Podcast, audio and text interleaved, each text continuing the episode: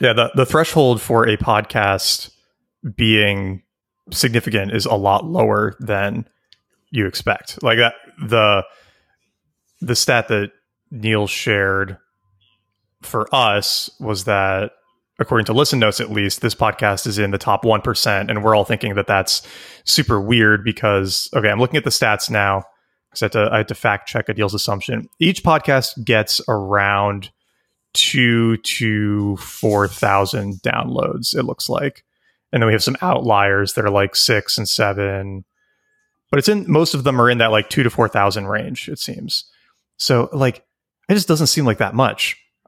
But to your point, Adil like one, there probably aren't as many podcast listeners as there are Instagram scrollers and TikTok watchers. But the, the thing that I started saying before we hit record was I was having this conversation with another friend in kind of like marketing related work. And he was saying, or we, we were talking about how a podcast is probably one of the hardest things to grow because people have such a finite number that they can follow. Right like how many how many podcasts do you, you guys listen to at least once every call it two weeks i think i have like three maybe four I might. This sounds bad. I'm, I think I have. I, I was going to say this sounds bad. I might not have any. I, I I'm very selective about yeah. like uh, because they're at least I found the good podcasts are longer, so they're not you know they're not like the 20 Right. minute episode Yeah. type podcasts. I don't really subscribe to any of those for the most part. But even the ones I subscribe to, I'm I'm like looking at the show notes before I click listen for for a lot of them. Unless I have like a long drive Yeah. lined up, the then I'll you know queue up a few and probably listen more than than I normally would. But like probably I'm listening to one or two long form episodes uh, per week, and then you know it's like, but I'm but I'm not doing it consistently from like oh it's always a Rogan episode or it's always you know a Tim Ferriss episode or there there's one podcast though I will listen anytime there is a new episode. Dan Carlin's Hardcore History. I just fucking love that. oh yeah it's so good. it's special every, Every, two, years, when an episode comes out.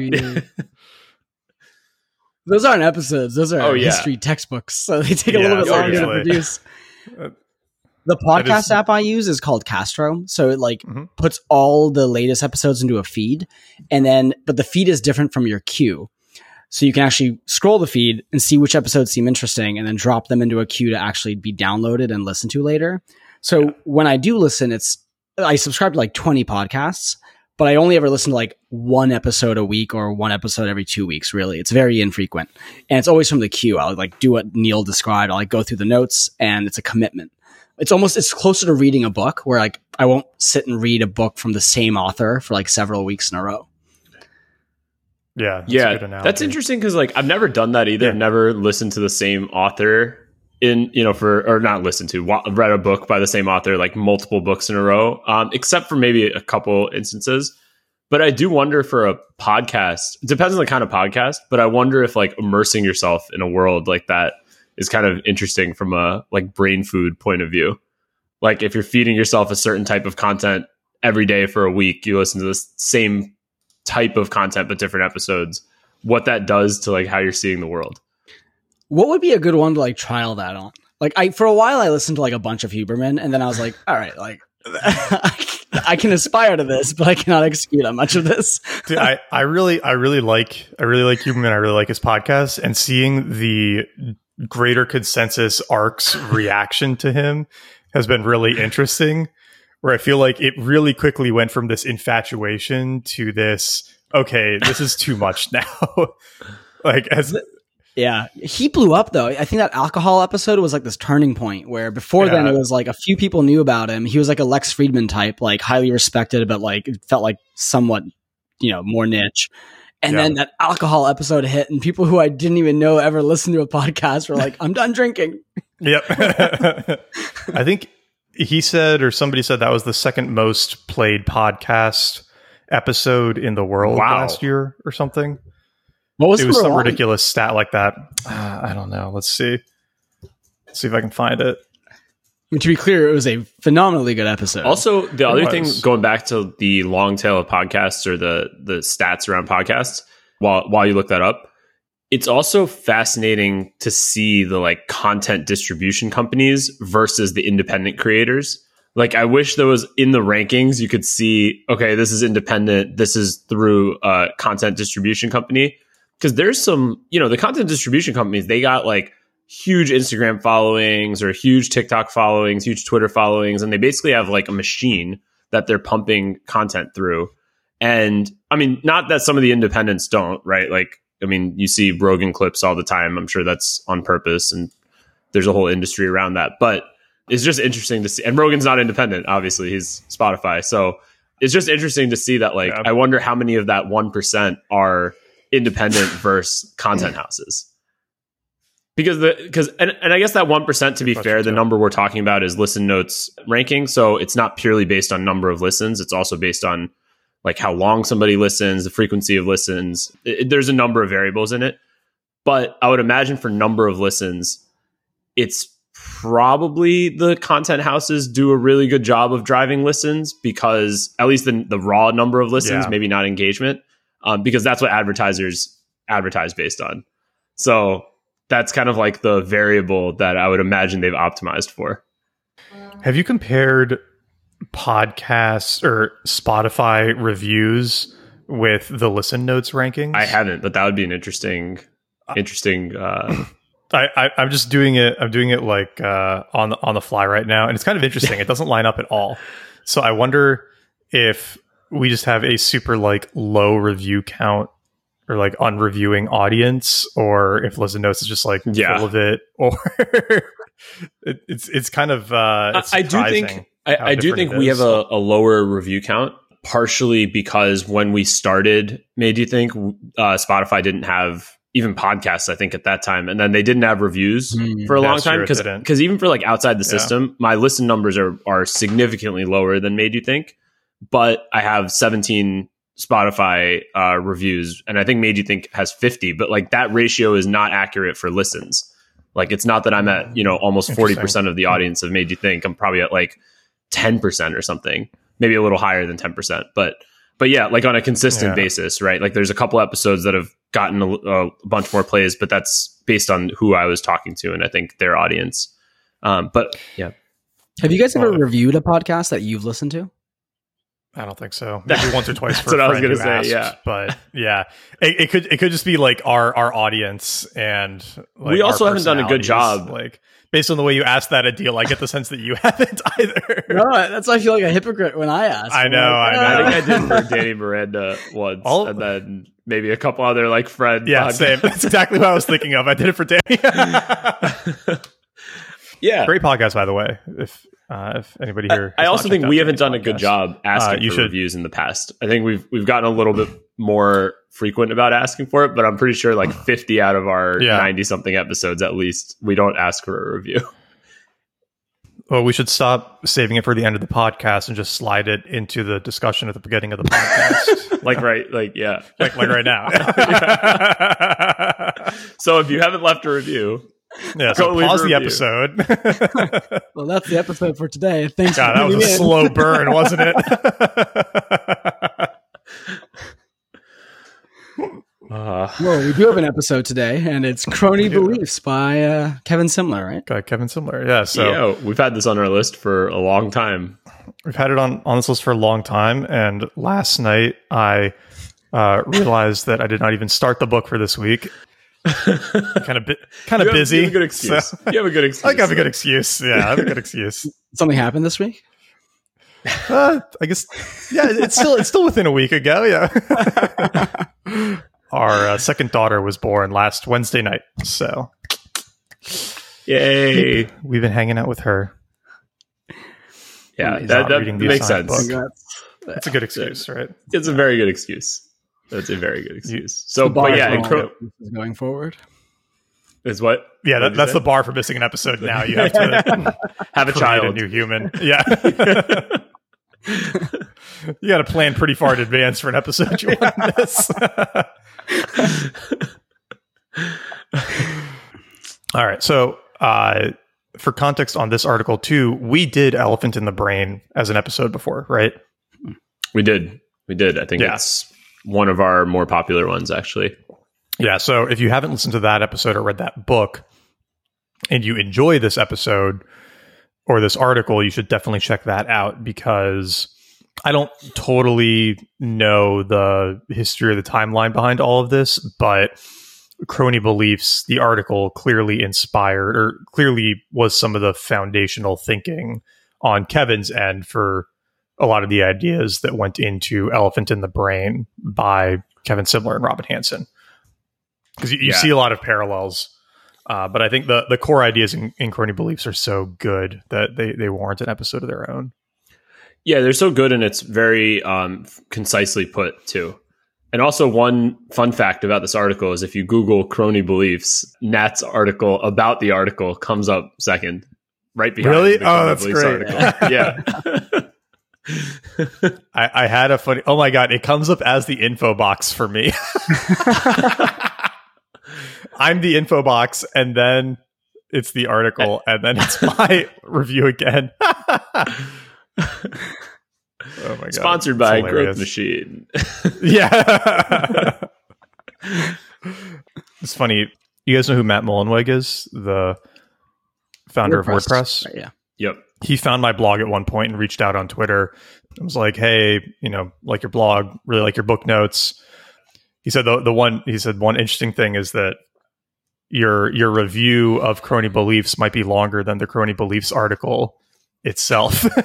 I was like, "Yeah, I probably like it that much."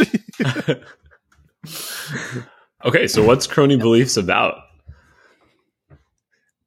I like, I mean, the way I like to think about, at least the concept of crony beliefs, um, the, at least the way I summarize it in my head, and I know this is uh, an oversimplification, but it's essentially using beliefs as imp- tools. He uses the word employees, um, or like yeah, you know little minions. That's kind of how I, I think about it. And I, I think like the older i get the more i see this being true.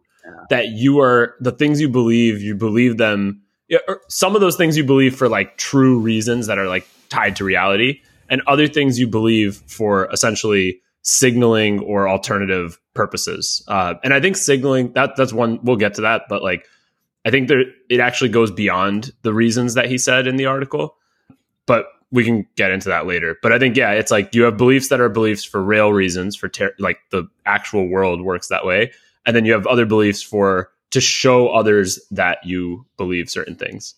So it's almost You can even flatten reasons. it to like you anything you believe is for the purpose of survival. And Yeah. sometimes that survival is navigating your environment. So it's like, where's the lion's den is the example he gives in the essay.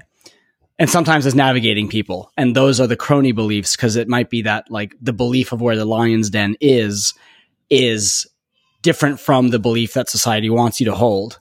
And then you have to make this judgment call and like, well, which one of those is greater of, of greater use for me? Is actual knowledge of where the lion's den is or conforming to the community that I'm in?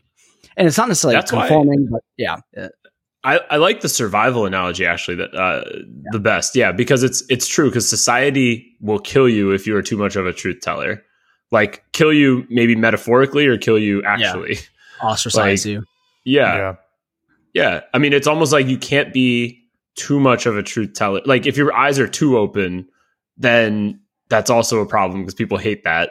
And if, you know, but to the other point, like, literally killing you, like Socrates, wasn't he killed for just hmm kind of like being corrupting annoying? the youth. Yeah. yeah, yep. asking too many questions. so you can actually be killed for that. Yeah, exactly. Yeah, and Kevin gives a few examples of like agendas that we accomplish with our beliefs. He, he distinguishes between beliefs fulfill two different reward systems. So meritocracy, where we monitor beliefs for accuracy, and then cronyism, where we don't care about accuracy as much as whether our beliefs make the right impressions on others. And then he talks about what some of those impressions are. So blending in, right? Like fitting in with the group and being accepted by them, uh, but also sticking out. I thought this is like a pretty interesting one because we talked about this. This must have been five or 10 episodes ago, but remember when there was the, uh, the I support the current thing meme going around?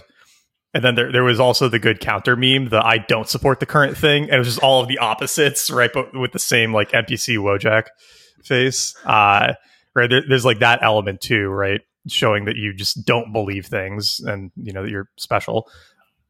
sucking up, using beliefs to demonstrate loyalty to individuals or communities, uh, showing off, like signaling, so showing off intelligence, kindness, openness, cleverness, whatnot, cheerleading. And one interesting thing that he highlights here is also like self confidence, um, where he says that over the top self confidence is dangerous as a private meritocratic belief, but it makes perfect sense as a crony belief if expressing it inspires others to have confidence in you. So that's kind of an interesting distinction there around self confidence in particular, and then jockeying for high ground, right? Might mean the moral high ground uh, or social high ground. So we, we've I, we've talked about this before with like joke policing, right? Mm. Where you have people who are like, "Oh, you can't, you know, ma- make that joke," you know, it, in some other private context. Meanwhile, in their private text messages, they're probably making just as awful of jokes. Yeah, I mean, you've definitely seen that over the years. And then, yeah, I think there's also like you see that too with just like a lot of the like w- both woke stuff and stuff on the right too. You see, you see a lot of that where it's just like, oh, I'm more like I'm I'm more left than you. I like care about people more than you, and it's like, oh no, I'm more right than you. I'm more like about personal freedom than than you are. Like there's a lot of the. It's almost like a competition. Totally. Do you not care about blank? Yeah. Uh, yeah. Like, Dude, that's a great way to put it. the the politics analogy I think is like super clear. The thing that because I've now read it, I think probably a handful of times, just every couple of years it pops back into my mind. This time around, when I was reading it, I was thinking about like the relationship between not necessarily cults, but like think of any high passion organization that could be described as a cult. So a startup with a strong culture could be one, uh, CrossFit or, you know, small political movement or a charismatic po- political figure. And how these tie in where like the cult is basically extreme shared beliefs but it's stickier when you have some amount of crony beliefs that's more than zero because then it makes the cult unique but you can also only take it to so much of an extreme because there's eventually a point where the crony beliefs are too dissonant with reality. And then it kind of like breaks the mirage of the cult. And it's the folks who are really good at like toeing that line seem to do a better like force of personality kind of a thing. And that could be like the startup CEO who takes the Steve Jobs impression too far, right? They cross the line, they lose the charisma and the culture. Um, or you, I think we also saw it recently with Trump, where like he finally, it seems like he finally kind of, uh, at least I always keep a pulse on like uh, our conservative, and sometime over the last year, that seal broke, uh, where it seems like the crony beliefs just exceeded limitations. But th- there must be some art form to that of as the leader judging where the breaking point is for your followers. Well, it's the reality distortion field, like the whole thing in the Steve Jobs yeah. Uh, yeah. biography. I think that's that's basically what it is, right? It's can you get people to overlook the what's happening in reality and and change how they see reality based on your words. And it's it's very hard to do that in objective playing fields. So, for example, in sports, like if a team was to say, or their fans were to say, "Oh, we're the best team," but really they have like the worst record. There, it's you can't really enlist the crony belief because it's like, you know, if you're a basketball team, it's like, "Oh, we're the best basketball team," and you're like not in the playoffs, then you're obviously not the best basketball team. Like, you know, you can't. There's an objective reality, I guess, that's so staring you so much in the face. And to your point, Adil, maybe it's like a, it's probably like there's just like a tipping point there's probably a point where like up to a point where there's enough ambiguity you can sway people's minds but then after a certain point where like reality is too much staring you like staring you too much in the face there's uh yeah. you just can't enlist the belief anymore even for the sports analogy though the crony beliefs have to come before the performance like the team has to believe they are great yeah. before they are in the playoffs in order to get there and that's, yeah, that's the making piece of leadership right yep. to what degree yep. can you bend the like we're not there yet but like we are we are number one and like yep. scores will eventually match. Right, but I think you can't do stuff like the way that. Well, I guess you can because you do see a, a, milder version of this in sports. Where I was going to say the the like election stuff, right? Where like even if you lose, you can say like, "Oh, well, we were cheated," right? But in the in sports, actually, people do the same thing. Like if they lose in a close game, you you could say like, "Oh, we would have won if they'd made like ref, this call," yeah. right? Yeah, it, you can still like blame it on this year. Yeah, yeah, so you can still have yeah. the belief that you were the better team, even though even if reality didn't like the score didn't show that. It's like the games where you riot whether you win and you riot if you lose. it's like Yeah. People just like rioting. that might, might, might be a different phenomenon. To to correct something that I said, I think you can't lie to yourself if it's not a close game. Like if you lose like forty two to zero in football, it's not because the Yeah. refs messed you up. like you know, but if you lose by like one touchdown, you could make the argument and say like, oh, if they would changed that call or like if they, you know, didn't cheat, like we would have won. But there's like a level to which you can, you know, convince yourself of a different reality. Yeah, well, and that's kind of where some of the like crony beliefs thrive is in that area of ambiguity, right? Like he, he talks about features that crony beliefs will tend to have. And, and actually, maybe before we do that, we should clarify one thing, which is, uh, and Simler also says this in the article merit beliefs aren't necessarily true, nor are crony beliefs necessarily false the distinction is how we're rewarded for them via effective actions or social impressions. We can probably say that merit beliefs are more likely to be true, but it's not like necessarily the case. The point, the the the core is like, why do you believe this thing? And one of the point, and so then he goes on to say that features of crony beliefs include them being abstract and impractical, right? So when there isn't, or it's easier to create a crony belief to unify a group when there isn't a clear answer on something and you can come up with a kind of like abstract and hard to disprove idea to fill in that gap Yeah. What were you saying before you made the clarification? That, that's what i was just getting to something. was like what what are some of the uh, what are some of the features because you were talking about like the the ref and the football game right where if, if you lose 42-0 then it's really obvious like there's no space for a crony belief to like slide in there but when it's by Yep. one touchdown or when when there are a few voting machines that did have issues right now suddenly there's room for like another belief to worm its way in there. He's got some other features. So the benefit of the doubt basically that we we overpile evidence to support the thing that we want to believe right? He says that we put our thumbs on the scale as we weigh the evidence. Blind faith like religious political or otherwise is simply benefit of the doubt taken to its logical extreme conspicuousness is another one. So the greater our urge to talk about a belief to wear like a badge the more likely it is to be crony. I thought that one was pretty useful right? Because if you know nobody goes around trying to like spread the good word that two plus two is four everyone just kind of knows that right? But if you have something that part of your mind knows might not be completely true the way to convince you uh, one way to convince yourself that it's true is to convince others uh, of it as well. Overconfidence right? So if you're overly confident in a belief or somebody seems overly confident in a belief they might hold it for crony reasons. And then reluctance to bet is another really good one right? So if you're reluctant to bet on a belief then it's probably because some part of your mind knows that it's unlikely to be true. Uh, and then he, he ties it all together by saying that the hallmark of cronyism is exhibiting strong emotions, like feeling proud of a belief, anguish over changing the belief, or anger at being challenged or criticized about that belief. Because if you had a meritocratic justification for that belief, then you wouldn't care very much if it were being uh, challenged if you had to change your mind on it. I like the example he gives. I've mentioned this before of like your kid's soccer game. If you think it's at 6 p.m. and your friend tells you, oh, no, it's actually at 5 p.m., like you're not going to get angry at them and try to like, no, it's at 6 p.m. Like you're wrong. You're going to say, oh, okay, thank you. right. And go to the soccer game. I like the conspicuousness point because that's that is something that you see. Like I, I feel like social media has made this a lot more visible. Like has made your your Yeah. crony beliefs a lot more visible. So it's like, and you see this on, on in all areas. Like let's just go with diet for example. The number of people who are carnivore that have carnivore in their bio on Twitter is probably extremely high as as it is with probably vegans as well.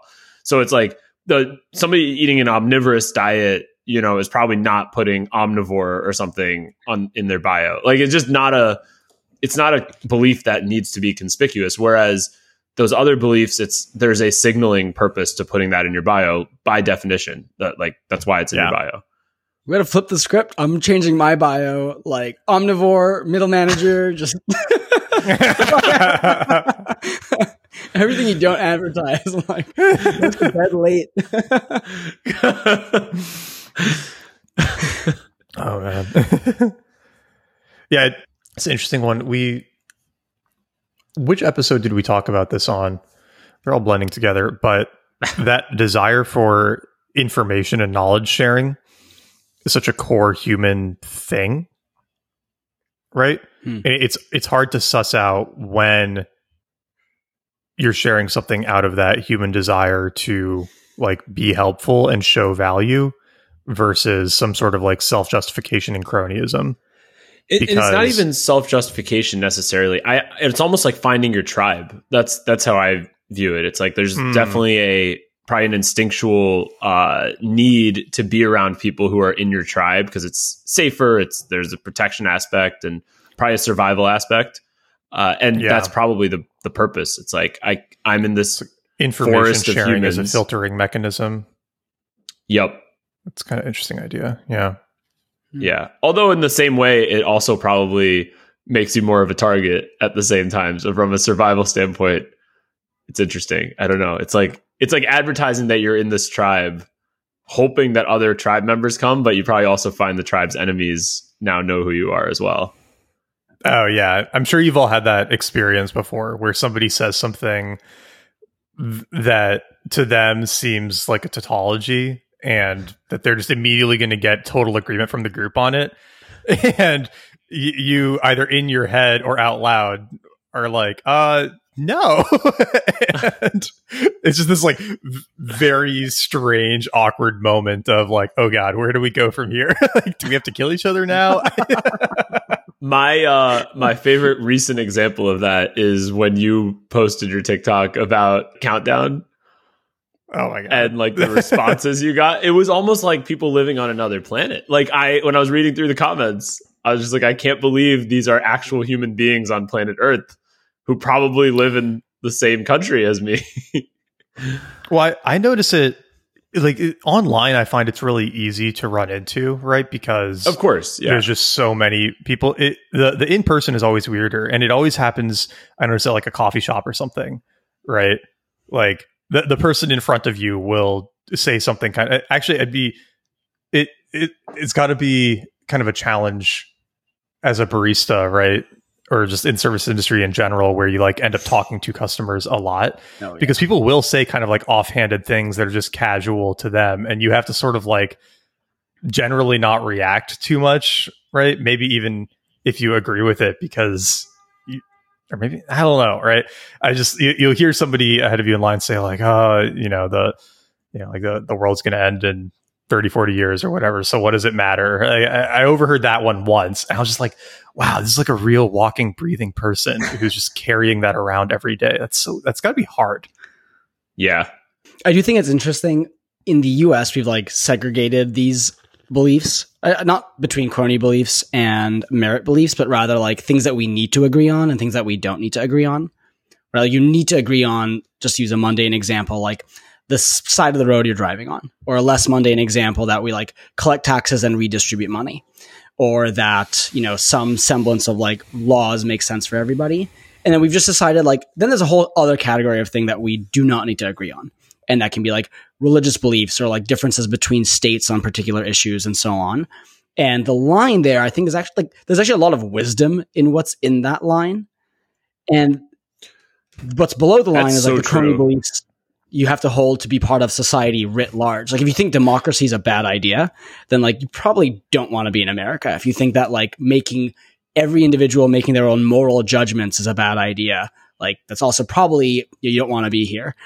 there there's an interesting version of that that I've seen where it's like people in other states trying to control how other states like vote or what happens, right? Like people very proudly donating to political candidates in other states and like trying to get to like swing a state that they don't live in, right? Is actually kind of an interesting thing when you think about it, Yeah. right? Because it's you're you're sort of saying that like I know better what's best for the people who live there than the people who live there do.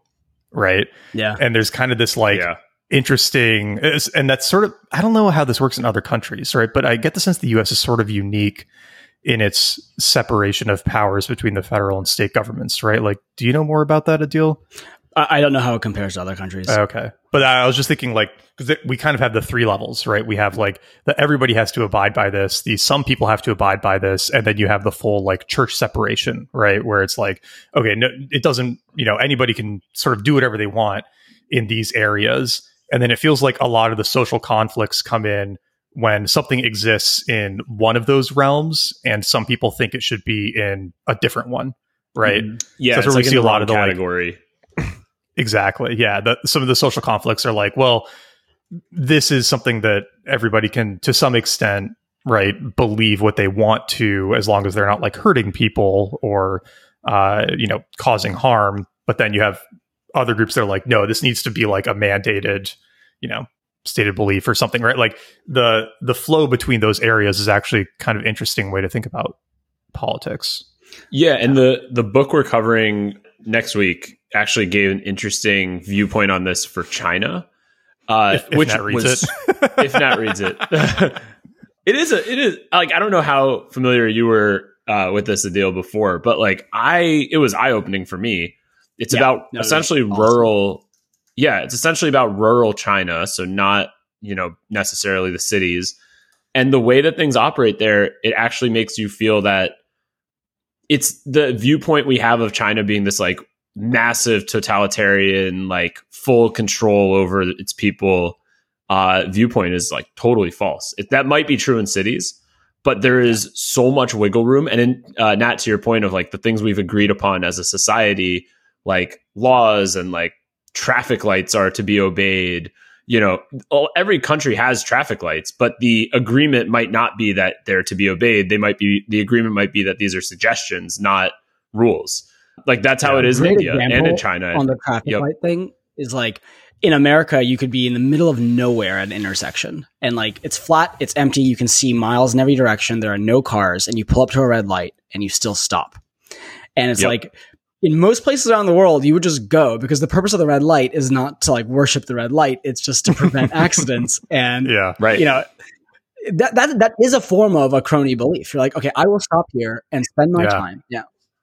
it's also incredible as a society that we've figured that out that or not figured that out but that's what we've gotten everybody to believe and Yeah. you know yeah maybe it's a crony belief but maybe it's also a useful crony belief because then you know you don't assume like that there isn't somebody coming when there actually is somebody coming and so maybe there i don't know if that's true like it actually is a useful one or not but it's it's just interesting that Adil, totally to your point like i can 100% see that happening and if somebody did run the red light and somebody saw it from like a mile away, they'd be like, wow, what a jerk. Yeah. Did you guys take uh, managing across cultures at CMU? No. It it was one of the easy A business classes, but I actually really enjoyed it. I, didn't have to take it; I just took it because it sounded interesting, and it was sort of about this, about high level cultural differences and how things that are intuitive and obvious to us are not in other countries. Mm. and he uses the car example a lot like the stoplights and and how you use lanes right so you know if you're driving in a lot of other countries in the world lanes are kind of like suggestions right or i remember Yep. we visited this is either dubai or egypt and there just like weren't even lanes and it was a it was like a five lane highway and there were no lanes Probably not Dubai. And- but yeah, I mean, it was probably Egypt. Yeah, yeah. And our, our driver was just like cruising through it. And I, I thought it was the most insane thing ever, right? Like, how do you do that? And the, the professor said that if you look at the, what a like base sedan looks like that's produced in different countries around the world, that's kind of a hint to what their driving culture is like.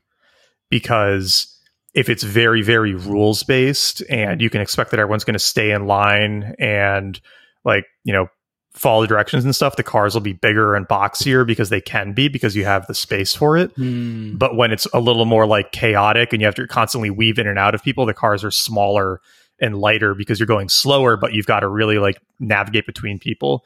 So, you know, you can have these like big BMWs and Audis in Germany, but you know, for going through the little streets in Italy, you're more trending towards like a Fiat or something. I noticed that in Vietnam where the I don't know what their rules of the road are, but like just from as a casual observer, I'm going to guess they weren't adhering to the rules. uh, but I felt safer there. It was like the level of yeah. competence was higher, and everyone was doing logical things all the time. And like you'd have someone who was kind of going backwards through a lane, but they'd be doing it for like half a block on the edge of the street. Where like in America, you would get like honked at and yelled at, and there you were like, no, it absolutely makes sense for this person to do this instead of going all the way around the block. Like they're not putting any yeah, risk there's also a weird effect that the confidence we have in the rules in the US for driving probably have a yeah. negative effect in some ways because in other countries, if you notice, riskier, nobody yeah. goes fast. Nobody goes fast because yeah. you don't know what other people are going to do. So you're like, there's there's unpredictability built into your driving speed. Whereas I think our driving speed is a lot more based on order, but we're actually not that orderly. I, I, I was looking at this a while mm-hmm. ago because I tweeted something about the because you know there's certain states in the U.S. that have a higher speed limit than others. So you know if you're driving in Arizona, you can go like 85 no problem on the highway. Um, but then I was like, it got me curious, and I was like, I know that on um, the autobahn in Germany, there's a lot of stretches that don't have any speed limit whatsoever. And if you look it up, people will routinely drive 85 to 100 on it, and they actually have a lower accident rate than we have in the U.S. And I I suspect, based on this conversation we just had, that I think they are more orderly as a culture probably than the US. Like they probably skew even further yeah. to the order side. Yeah. You're not yeah. outsourcing your thinking to the rules. Like Angela and I observed this. We were in Istanbul, walk along the Bosphorus, and it was like there was no railing between the sidewalk and the Bosphorus, and there were no signs that said heavy shipping, no swimming. None of that. It was just like it was up to you. So people would just jump off the sidewalk and go swim. And there was a lot of like boat traffic. But it was just it was like if you were going to do it, you were going to use common sense as you did it and not outsource your thinking. Whereas like in the US, everywhere it's like no swimming here, no lifeguard on duty, this and that at yeah. your own risk. You like got a railing and all that, which is in one hand, it's like it probably raises the floor on safety, but it really caps the ceiling on like independent thinking. It's actually very uh, in line with like the Adler, whose task is it? Where mm-hmm. it mm. kind of mm. takes the task away from the person and says, like, you would never, not you would never, but a very common thing I think that reveals this sort of thinking is if you say, well, they were supposed to do that. Right? Like, imagine in the traffic mm. sense, like someone does something. Oh, yeah, yeah. In any other country, you would consider normal, but over here, you're like, oh, but like, you weren't allowed to, and you weren't going to do that. And like, well, you should have just looked at the road. Like it was your task to prevent your car from colliding with another vehicle. Like it wasn't, that makes so it wasn't much their sense. task. Yeah. I I don't know if this is still an active campaign anymore, or if it was just a a thing at the time. But there was a lot of uh, there was something about there was a lot of pushback against seatbelts because people thought they would increase injuries and increase deaths because people would start driving faster and more recklessly because they felt like they were safer. And I mean, you couldn't really run that experiment, right? Because if you stop wearing your seatbelt, well, everybody else is now adapted to a seatbelted world, and so they're driving way crazier than they would if they didn't have seatbelts. But there, there's something about that idea that is a little bit compelling, right? Where it's like, oh yeah, we probably did start driving a lot faster once we were belted in and felt like we could more safely do it. Yeah, so you have I, a baseline I, I, amount of risk that you're willing to tolerate and you'll adjust your behavior to always hit that baseline risk. And if you have a ton of protections around you, then you'll just do riskier stuff so that you're at that the, risk level. The risk level is a constant, actually. The behavior is variable. Yeah, I've heard the same thing with uh, like for gun safety. Like having a safety on a gun mm. actually can increase the amount of uh, accidents, accidental shootings that happen. Yeah, because if you a lot of you don't have a safety, don't have safeties. Yeah, yeah, yeah, and a lot of people who are like uh, gun instructors or shooting instructors will, you know, actively. I mean, they, they, the guns they teach on might have a safety, but they always teach you to assume that the gun is off safety. Like you're not just going to point it at somebody just because you think it's on safety, because yeah. that causes that actually causes more accidents. Because if somebody doesn't have a safety on the gun, there is there you're never going to make that assumption that this gun is on safety and I can safely point it at someone. So you'll never point it at someone. Whereas people who Totally. might have that backup of, oh, it's on safety. Like, yeah, what if you're wrong? Like that, you know, one out of a hundred times you're wrong, and you've now pointed it at someone, and you have an active, you know, an active gun pointed at a, another person. Whereas if it's yeah, if it doesn't have a safety, you'd probably never do that. There's no situation you'd do that by accident. the tie-ins between this whole conversation, cars and crony beliefs, and country driving is actually surprisingly strong. Uh, well, I yeah. I, I really love I really love this kind of like theme of how different cultures think about rules and like power, right? Because it, it is actually, as we're talking about it more, I'm thinking about how interesting it is that the US prides itself on democracy, but the individual decision making and autonomy is actually quite a bit lower yeah, than it is Yeah. in many other cultures, right? Like there's a like, section, like I'm thinking about the There, there's a section from the book. There's a section from the book that we'll we'll get when you get to it about um, what people do who are kind of cheated in business, right? Or like for as an employee, you know, they they get their employee contract broken in China, and you would think China has a very strong central government. They would just go to the government and be like, "Hey, this you know this company has violated my employment contract." But basically, the government, they, the people there view the government as very. They, they essentially say the government can't do anything about it. So they've developed all these Yeah. other tactics to figure out how to get paid. Like there was one instance where the guy was like, you know, if he'll like leave stuff in his company dormitory and like go to and you know say he's visiting his family, kind of like put the company in some pain essentially by him not Yeah. being there if he's being like underpaid or paid late and stuff. And they've like developed all these tactics outside of going to the government, which to me was shocking because you know you think of China, China's strong government, but no, it seems like it actually isn't that strong from a individual level. Like there's a lot of stuff the individual has to do that isn't outsourced to the government. Whereas here we would say we have a very individualistic viewpoint or, or society, not collectivist. But those kind of things, like I feel like if you had a company that owed you, you know, twenty thousand dollars of back pay or something, you would go to like small claims court or something if they were not Yeah, cooperating. assume. It's like a parenting thing too, right? Teaching your kids to solve their problems versus appealing to authority. Right? Because you see this with adults too, right? I mean, this is what a Karen is, right? As soon as something doesn't go their way, they immediately ask for a manager or somebody else to swoop in and fix their Mhm. problems. But that's not really a competent adult, in my opinion, right? Like, to whatever extent possible, you should be able to fix things yourself.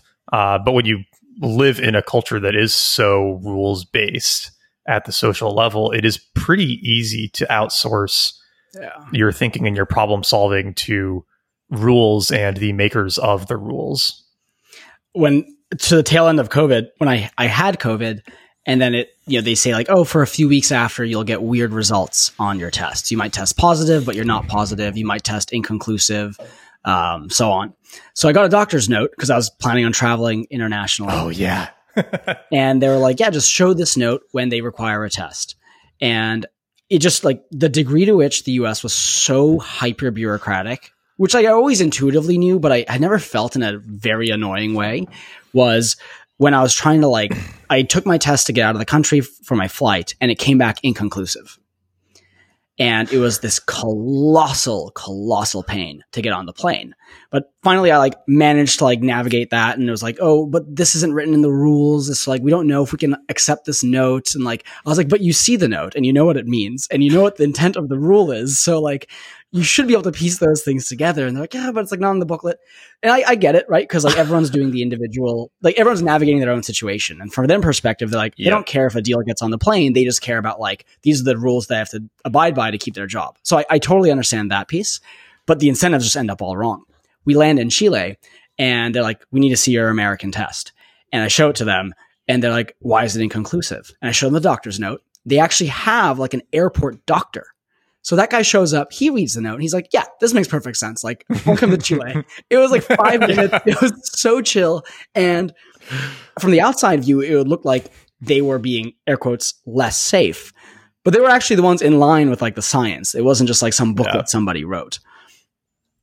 it is so bureaucratic and frustrating. Yeah, no, Uh, a, a. Nowhere do you see this more, I think, than in the healthcare system in the U.S. Totally. Right? It's not just. Uh, I don't think it's just COVID. I think COVID like exposed it to a lot of people because it was the first time I think a lot of us were uh, directly interfacing with it in an extended, like in a way that affected our lives on a day to day basis. But even like when my dad was in the hospital, some of the stuff that they do as part of normal procedures makes just no sense. So one of the hospitals he was at, every hospital, if you're in the ICU, right, they'll take like a blood sample in the morning and a blood sample at night to basically check for like infections and your your complete blood count and whatever.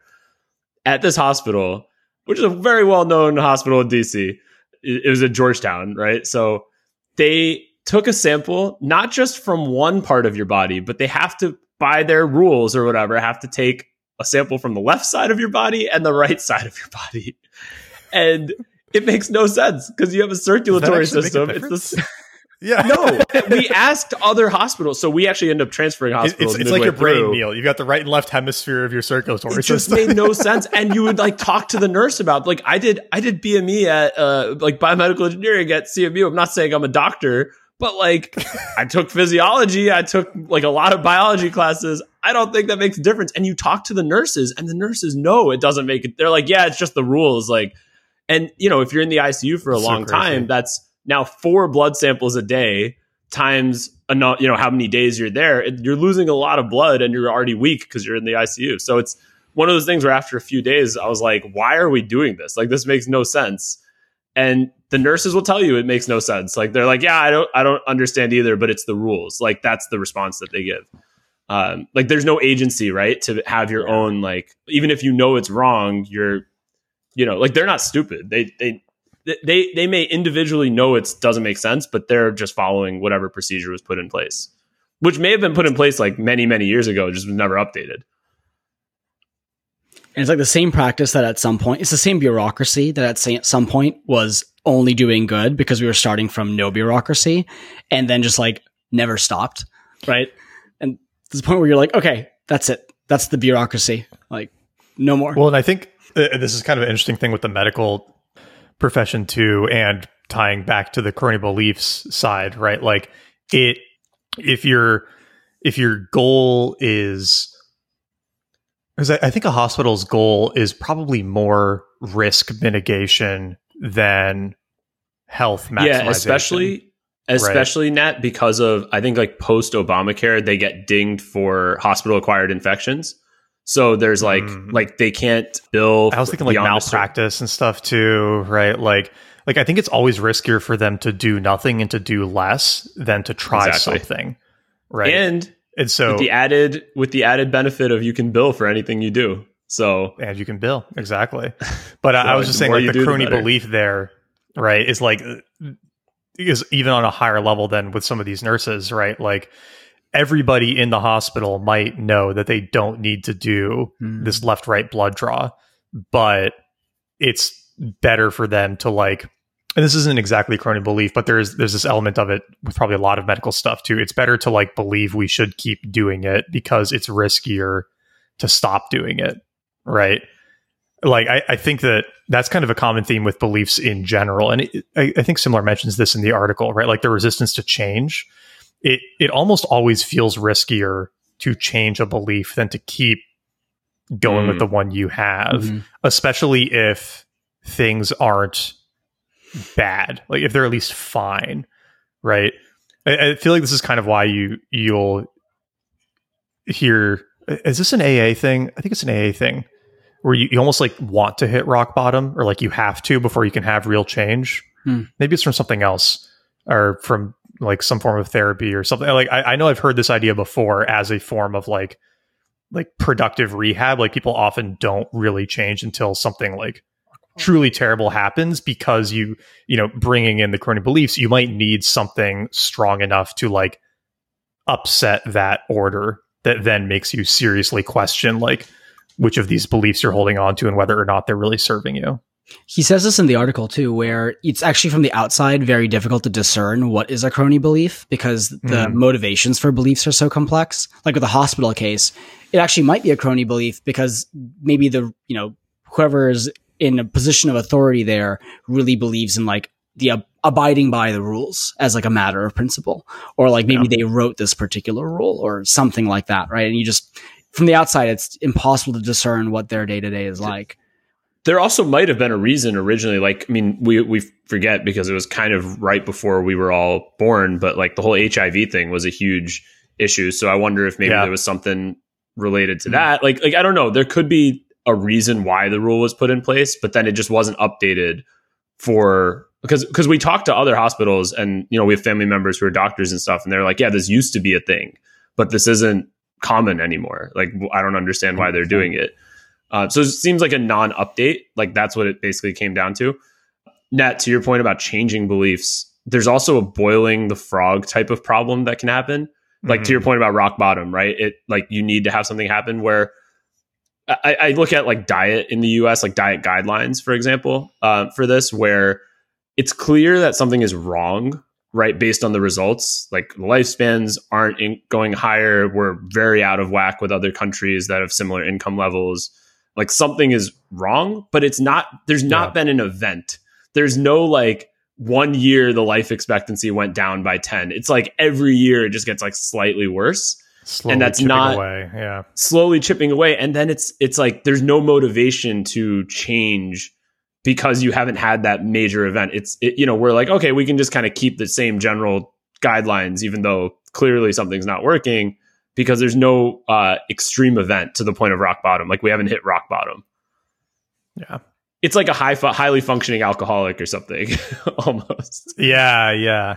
It is like the the health one in particular though does feel like it's getting there, right? And i- in the sense of it does it almost I, I've been thinking about this more. It feels like there's a a like greater American immune system, right? Like a psychological one Hmm. where the the human population as like an entity knows something is wrong f- like physically and health wise but then that leads to like it's almost led to all of these different experiments to try to figure out like what that might be like i don't i don't think that the anti-vax crowd and the like keto crowd are actually that far apart psychologically in the Mm. sense that they both perceive some serious impediment to our health in our environment and they are aggressively attacking what they believe to be the source of that like in you know that, that poor health outcome.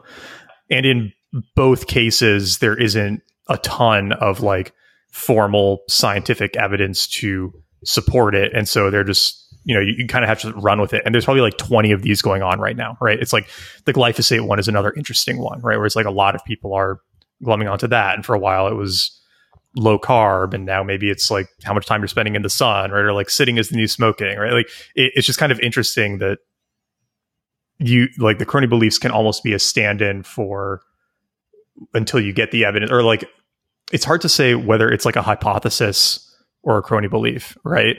Like you can kind of almost say uh, you kind of almost don't know until later well, Well, I think the crony well, belief that's it's it's crony- yeah. It- it's crony if you don't really believe it right you're like it's Pretending it's to crony if it. you don't test it oh yeah you're right It's you're crony right if you I'm, don't I'm test using the it, term right? wrong yeah it's crony if you don't test it i think like the something that trips me up a little bit about this is like crony beliefs are like phony. I don't know if it's because of the rhyme, but it kind of distorts the Mm. definition in my mind. Uh, but then I think you're right at like the system level, you end up it's either like reform or revolution, right? The collective psyche can like tolerate Oh, some amount of non-change, and then you either need to be making small changes throughout, or you don't, and eventually it's like fuck it with the whole thing. And yeah, and they uh, Durant touches on this, where there's like the system Yeah. can either borrow from each other or get overthrown. this was in um th- th- there was this idea in uh, flying car too right? That we can actually have a lot more institutional decay now that the overthrow option has like somewhat been nullified at least from external forces.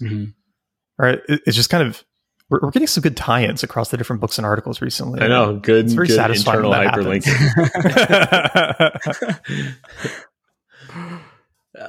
yeah going back to the willingness to test thing that would be i mean just staying on the diet one for example you know the Yeah, low carb like that's a good point you you end up testing. I think the best the best way to kind of see if you actually believe some one of these things or if it is a crony belief is are you willing to to test it? Like for example, um, I think all of us have probably tried like low carb for a while, or, or you know maybe you haven't, but you know I've noticed that I felt better like at least eating some carbs. You know, I, I, I don't go and like carbs are definitely not my main food group, but I think I need like at least maybe because of workouts or whatever. I, I didn't do well with under 50. Like I felt that I 50 grams. Like I thought I I felt less energetic. But I, you know, I tested it and I didn't make my identity low carb. But I think if I had, I might have lied to myself essentially and been like, oh, this is part of what what it should feel like. Like this is my body in ketosis and like this is, you know, my this is what it like is designed to feel like. And that's probably Yeah. uh that would be a crony belief, I think. That would be the distinction. Well, there. then, especially if you're like a, an influencer for a certain lifestyle, right? that's then true. You get locked in. Yeah, Yeah. you're really locked in by your audience because they get almost angry at you. Yeah, like if somebody is like wasn't the best carnivore and then live." eats a someone's a carnivore and then eats a fruit, like man, good luck. I thought I thought that is allowed on the carnivore diet now. I feel like it. Oh, is it? Okay. I, I've never tried they eat carnivore, so I now? The official guidelines changed. I think they're suddenly real. Yeah, the official guidelines changed. The ACA.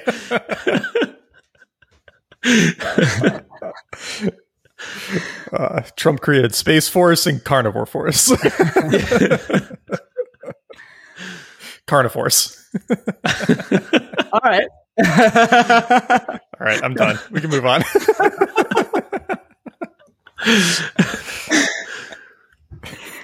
What were you going to say, Adil? I'm trying to remember. oh no, man, we need to get you some like nicotine gum or something. Like this is the second time Oh, this that's- episode. Adil, Adil's got some serious brain fog. He probably needs to go on uh, keto or vegan or get your weekly booster. Did I return? Anyway. I remember that one. That one's for later. I just love when Adil makes the eyes at me. Should really put these on. put these on YouTube. Yeah, Adil has a very expressive face. He's either making eyes at Nat for saying something inappropriate, or uh, he's making a face that's like very insightful, and then he doesn't have a point because he forgets. we do need to record that one Brutal. because that happens like every episode or two where it's usually I'm responding to someone else's insight, but I appear to be generating my own. And the, the dissonance between the speaker and the listener is at its greatest. like, There's also the excited finger wag, right? yes, I have a thought. I'm going to start turning my video off.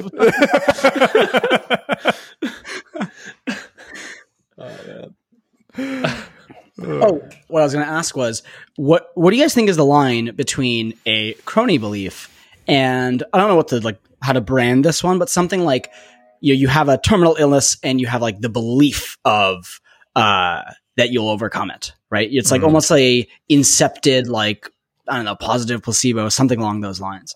Yeah, That kinda could be like a crony self-confidence. But it could be a useful crony belief. A useful crony belief. I, I actually I think know. Yeah. this is this is like one of it's not a problem with the article, but it's something that I've thought about since and that I, I have to remind myself of is that the word crony is in some ways problematic because it implies bad. Hmm. Right. We, we yeah. associate cronyism with something really negative, right? It's somebody who you pay in government to like break the rules, right? And like, you know, upset the system. But a lot of crony beliefs are actually pretty useful and good to have, right? Like, Yeah. I mean, you know, this is a simple one, right? It's like if you're in, if you're married, right? Like, you should believe that you guys are going to stay married together and love each other forever, right? But that is statistically a somewhat crony belief, but That's true. it's yeah. still a good belief to have, right? yep.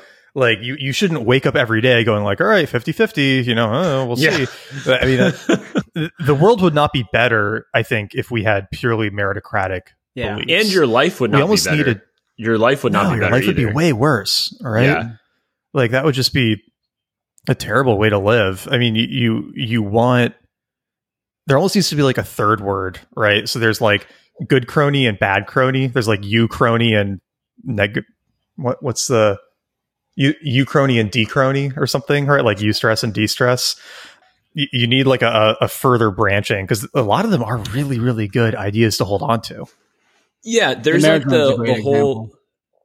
Yeah, that's a great, a, definitely a great one. I mean, there it's like a spectrum in the sense of like you can be a purely rational, objective human being, or you can be like this is probably not the under, other end of the spectrum, but it's the first thing that comes to mind is like the secret, right? Like you believe it, it becomes true. Mhm. But I think there is something to that related to the reality distortion field where by believing something like for example i would i would imagine by believing that marriage like your mar- your particular marriage not necessarily marriages but your particular marriage will last probably leads to a higher likelihood that it lasts. I don't know for sure. Totally. which is well, it's like a crony belief and it's you know a one of one so you can't really test it. But i would imagine that that there's like a feedback loop there that by believing that it makes it more likely to be true.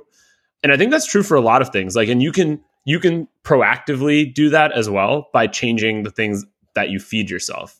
Like a simple example is uh like there was a few months ago i was like very much in like a, okay i'm gonna pull back on work kind of thing really just like in you know i have a lot of other things going on gonna just really enjoy. I was listening to a lot of stuff from like paul millerd and like reading his book and like putting myself in that mindset and it made me enjoy that part of my life more. And then you know i feel like i'm in a different phase now where i'm working a lot more than i was working before but like i want to be doing that. And i'm Yeah. you know reading different things or listening to different things that help me now. And i, I think this whole like I, I know i shit on the secret. I think we've done that on a bunch of different episodes before. But there but there's something to that end of the spectrum that what you believe does uh, influence the results in reality. But it's not how the I- book I- says it. It's it's uh it's a little bit more nuanced than that I actually liked that in Scott Adams's book, like how to fail at everything and still win big or whatever. oh i didn't read that he talks i didn't read that it, it's pretty good, you know, and he, he's turned into a little kooky of a character in, in some regards, but the that that book had some good stuff in it about him like becoming a you know, he created Dilbert, right? And how he got there. And he said that he would like he would get to his middle manager whatever job that he hated early and go to the bathroom and stare at himself in the mirror and just say I will be a great cartoonist like over and over and over and over again. And he did like that an like every day for- basically yeah, yeah. And it, it was something crazy. I'm not going to get the number right, but it was like 10 years he said that to himself in the mirror every morning. wow. Hmm. And then it was like 10 years from when he started doing it to Dilbert getting picked up by the New York Times or something like that. Right. And he, he at least was very, I think, strong in his belief that that is part of what led to it. And his point to what you were saying, Neil, was like, when you're saying that to yourself every day, like you look for confirmation of it in your environment, right? You're like, oh, you know, this is what a great cartoonist would do, or like this is helping me be that mm-hmm. person. Like, There definitely is some power to it. I feel like where it goes wrong yeah is when you think that doing the affirmation is the work, right? It's like, okay, I've Mm, like yeah. fixated on being like super healthy really hard and I'm done. Okay, I'm going to go eat donuts, right? Like that that's I think where it gets unhelpful. It's similar to the James Clear Atomic Habits like identity piece. Like it's not I'm quitting smoking, it's I don't smoke. Yeah. So it's like it's like the crony belief becomes part of your identity and then reality catches up. Totally. So yeah, we we need. I'd be curious if. Uh, I'd be curious to hear what Simler thinks about like the use of the word crony. Yeah. I think you're so right though. I'm like chewing on the rest of our conversation now. Like before you made that point and like we were always looking for negative examples. Yeah, There's so many there's po- so many positive The ones. self fulfilling prophecy thing. Like you see this in teams and organizations all the time. Like once it's like the team doesn't really die until the team believes that they have died. Humans how too, right? Like you know, there there's so many examples of people dying right after their partner dies, right? Or Mm. dying right after they retire. Or I remember like when when my grandfather had lung cancer and he was really sick, he he held out for quite a long time until we visited him for Christmas. And the day we visited him, he like got up and walked around, and it was like the healthiest anybody had seen him in months. And then he died the next day.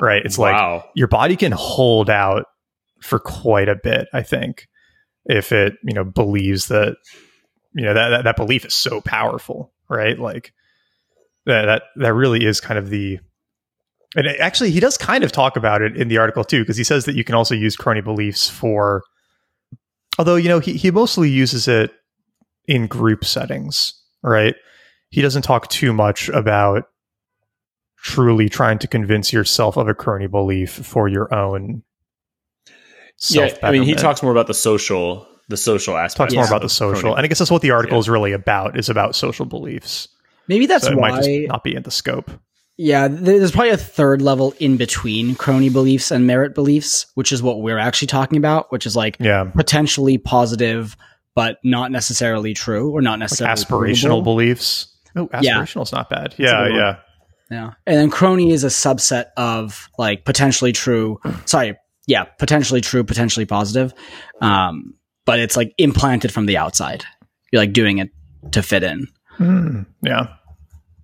I love this article. It's Yeah. like Yeah. that, that term is so useful to just keep in the back of your head as a heuristic too. All right. And like I, I, I use it to check myself somewhat often. Right. Mm. It's hard to do it in the moment, but afterwards, if I like notice something really annoyed me or really pissed me off, right, it's like, okay, like what belief or identity thing was that attacking that made me uncomfortable? And that can be a useful exercise to do. Yeah. and and an uncomfortable one Yeah. it's it's Useful. usually not Yeah. comfortable I, I don't know why I'm blanking on this. I really am foggy today. What's Buffett's partner's name? Munger? charlie Munger, munger Thank you. Yeah. Wow. Jeez. Bad day. Gotta get that. Uh, gotta get that gluten out of your diet, Adil. uh, but I, I feel like this pairs well with his like you should be able to argue your opponent's side better than them. Yeah. It's probably a good Steel way to manning. out crony beliefs. Yeah, yeah. If you can't do that Yeah. honestly, then you probably don't have good reasons for believing what you believe. Yeah. Which I think is you like probably- kind of the interesting thing with. Oh, go ahead, Neil. No, saying that that's probably a really good uh, way of thinking about it. It's it, it is. I, th- I think if you can argue the other side as well, I also think that makes it less likely that you think an issue is very black and white. Because when you truly Yeah. understand the other side, there's. I mean, there are some things in life that are black and white, but a lot of the things that we argue about, we argue about them because they aren't black and white, and there is actually kind of good logic on both sides. Right.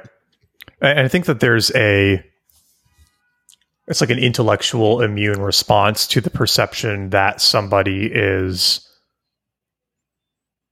and this is just kind of like talking about straw manning and stuff, right? But if you strongly agree with somebody, then you don't care if they straw man. But when you disagree with what they're saying, if they straw man the opposing's argument, like that creates its own kind of crony response. Maybe not even crony. Right? It just pisses you off, or it just makes you distrust them because it's like, okay, they're it's like a tell, right? They clearly don't actually know what they're talking about if this is how they're going to present the other side, which is kind of what you see with these like very narrow influencers, right? Where it's like if somebody's whole identity is like X lifestyle, then they're going to present the opposition to that identity in kind of like a straw man fashion because their audience will really like it, even though people outside won't. This article is short. I feel like people like it's Yeah. it's not you know a book that we're recommending. Yeah, it's certainly It's not an hour and a half time. long to read it. Yeah, it's okay. People are here for the tangents. people. I would love to read the book. I actually haven't read the book and didn't realize it was Kevin Simler. Yeah, it's quite good. Oh. Would definitely recommend. What's the level of overlap between the essay and the book? Is it like the book just expands much further? or- the book talks about so the the book is basically all about these hidden motives that we have and i mean i think this is the subtitle hidden motives in everyday life Mhm. And so the the elephant in the brain are the like ideas and thoughts that we don't want to acknowledge right it's like the elephant in the room but it's the elephant in the brain right it's like yeah, all of the we have all of these beliefs and superstitions and ideas that drive our behavior, but we don't want to acknowledge them because they say something bad about ourselves. Hmm. And so crony beliefs are kind of a subset of that, right? Where it's like, I only believe X because it's useful to fit in in my community, right? Like, I don't really believe that the cracker is the skin of Christ, but I'm going to like do it because that's like how I be part of this community.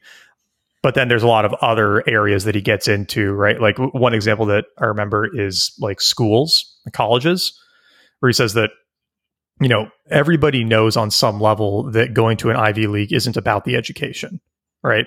It, and it's obvious that those institutions don't even care that much about education because if they did, they would use all of their money to create more universities, right?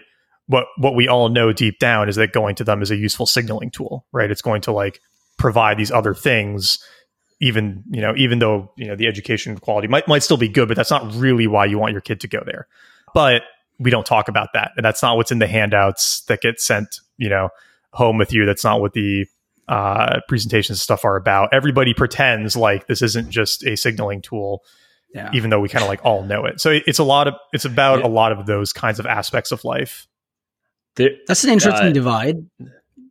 Go ahead, Neil. Yeah, no, I was saying that the um the the idea about like I guess beliefs and signaling. I I thought of another example as you were talking. It it was think about the ridiculousness, and this wasn't true in Austin, but definitely was true in in New York and and like most of the East and West Coast during COVID, where people would wear a mask to go into a restaurant and then take it off as soon as you sat down to eat. dude it And- didn't transmit if you were sitting Of course, of you were course, only it's- contagious it's- standing up of course but but i think like what so the thing that's funny about that is like whether somebody was like left right pro-vax anti-vax whatever that would be the first thing people talked about when they sat down at the table and took off their mask.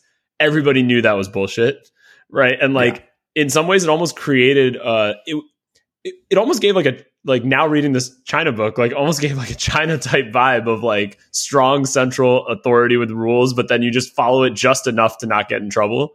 Uh, and then, but everybody knows some of those rules were so funny But here's the thing, right? If you went too far outside of that and you just were like, I'm not going to enter the restaurant, I'm not going to do this, right? Like, then you almost Yeah. called too much attention on yourself and you would be a little more ostracized, I think. Even if everybody else in that restaurant believed, including the people enforcing the rules, that this is Mm-hmm. not legit. You're just almost calling too much attention to yourself. I felt this when we were in Chile, where it was something like when you were out outdoors, no matter who was around you, like no matter how crowded the space was, everyone wore masks. And it, I don't think it was actually mandated by any kind of rule. It was just like a social pressure thing. And the first day or two, we didn't. And then there was a day where I was like, I'm starting to feel uncomfortable. Like I'm happy to be in like a minority where it's 60 40, but it's like 95 5. And Yeah. so we started That's wearing masks. uncomfortable. Yeah. yeah Yeah, that you're right. It's there's a line. and this was like after vaccination this was after like we were outside it was like every check every box for like you don't need to wear a mask and even we complied we were like all right i just i don't want to be the 5% Yeah. That that would be another interesting cultural study is like where is that line for most people in the culture? Right? And like like I think in the US it's probably a pretty low threshold, right? Or at least depending on the state, right? I mean there there were plenty of people in Austin who had no problem being some of the like few who were walking around without masks in large groups, right? It seemed pretty common, but like you know where where is your personal line is it 2080 is it 1090 at what point does the majority kind of overwhelm your feelings about it Yeah. because and th- there's probably a isn't that one of the big five personality traits uh is that disagreeableness? It might be disagreeableness. Hmm. right there's probably already a way to measure this but it'd be interesting to see that for cultures right? Like how high disagreeableness or whatever are americans versus chileans right? And how did that play out with some of these choices? But that's one of our like that's one of our collective beliefs as a society is that like disagreeableness is a virtue Well, yeah, and that actually might tie into what we were talking about before too, right? Maybe a high disagreeableness culture needs more rules because otherwise people will just like be chaotic. but in a in a higher conforming culture, you don't need as many rules because people will like follow social pressures. yeah It's kind of compelling. That should I- make sense. I buy it. Yeah. I do I do buy the theory that Americans are uniquely crazy as a culture because we're all descended from people who are crazy enough to come over here. So Yeah, I mean that makes complete sense. Yeah. yeah. It's like a self selection. Yeah. Yeah, I guess so part of it's culture and then part of it's hereditary and then they feed each other at the same time. Because there's probably some level of, of uh, genetic like influence as well, like how I guess disagreeable you are or how and, and maybe it's not just genetic, but even how your parents raise you. Right. It's like if your parents are more open to standing out and being disagreeable, you might too. You just see it as an example. I'm looking at my elephant in the brain notes right now. If, if you're if you want to decide if you should read Elephant in the Brain, you can Google Elephant in the Brain summary first, and you'll find an Or excellent to the synopsis of the yeah, or listen to the episode. Um, there's this really funny line. In many ways, uh, your the job of your your conscious mind is not to make decisions, but simply to defend them. You are not the king of your brain. You are the creepy guy standing next to the king, going, "A most judicious choice, sire." It's like in Lord of the Rings that uh, That's exactly what I was thinking of. Yeah. Yeah, what's his name? Uh, Oh, what was that king's name? The king of like Rohan. well, the right? king was, that was the Boromir, right? No, not Boromir. The king, Rohan's king was. Um, I can like imagine his face. It's the guy who looks like. Loki is the one who sits next to him. yeah, is it Wormtongue? Who's this next? to Yeah, him? yeah, That's yeah. yeah, Wor- Wormtongue is the advisor, right? yes, yeah. And the king is. uh, I can't remember. Wormtongue. Uh, the names between some of the uh, Lord of the Rings characters and Harry Potter characters are like just close enough where you're like, Just close enough. Yeah. this year's the 20 year anniversary of Return of the King. wow. Time flies. That's crazy. We we looked this up the other day. How long ago do you think the first Harry Potter movie came out? Mm, No idea. Probably about about 20 years, probably, right? Maybe 25 years. Let's that's say a 98. great question. 15, 20 years ago? 20 years ago?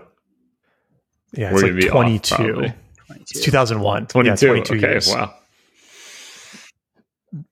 That's wild. yeah. Well, because I remember you guys you guys saw that HBO is doing a, a reboot of the Harry Potter series, right? Yeah. And at first I was like, "That's dumb! Like they ju- these movies just came out. Like, why are they doing that?" And then I looked it up. I was like, "Oh wow, that was twenty years is actually pretty good. That's way better than Spider Man or Batman or anything else we keep remaking." And Spider Man is like a year and a half. There's a new one. yeah. or I guess Batman is the one that keeps getting remade. Now Michael Keaton's coming back. Like, You could have like a soccer team, just some guys who played Spider Man. You know?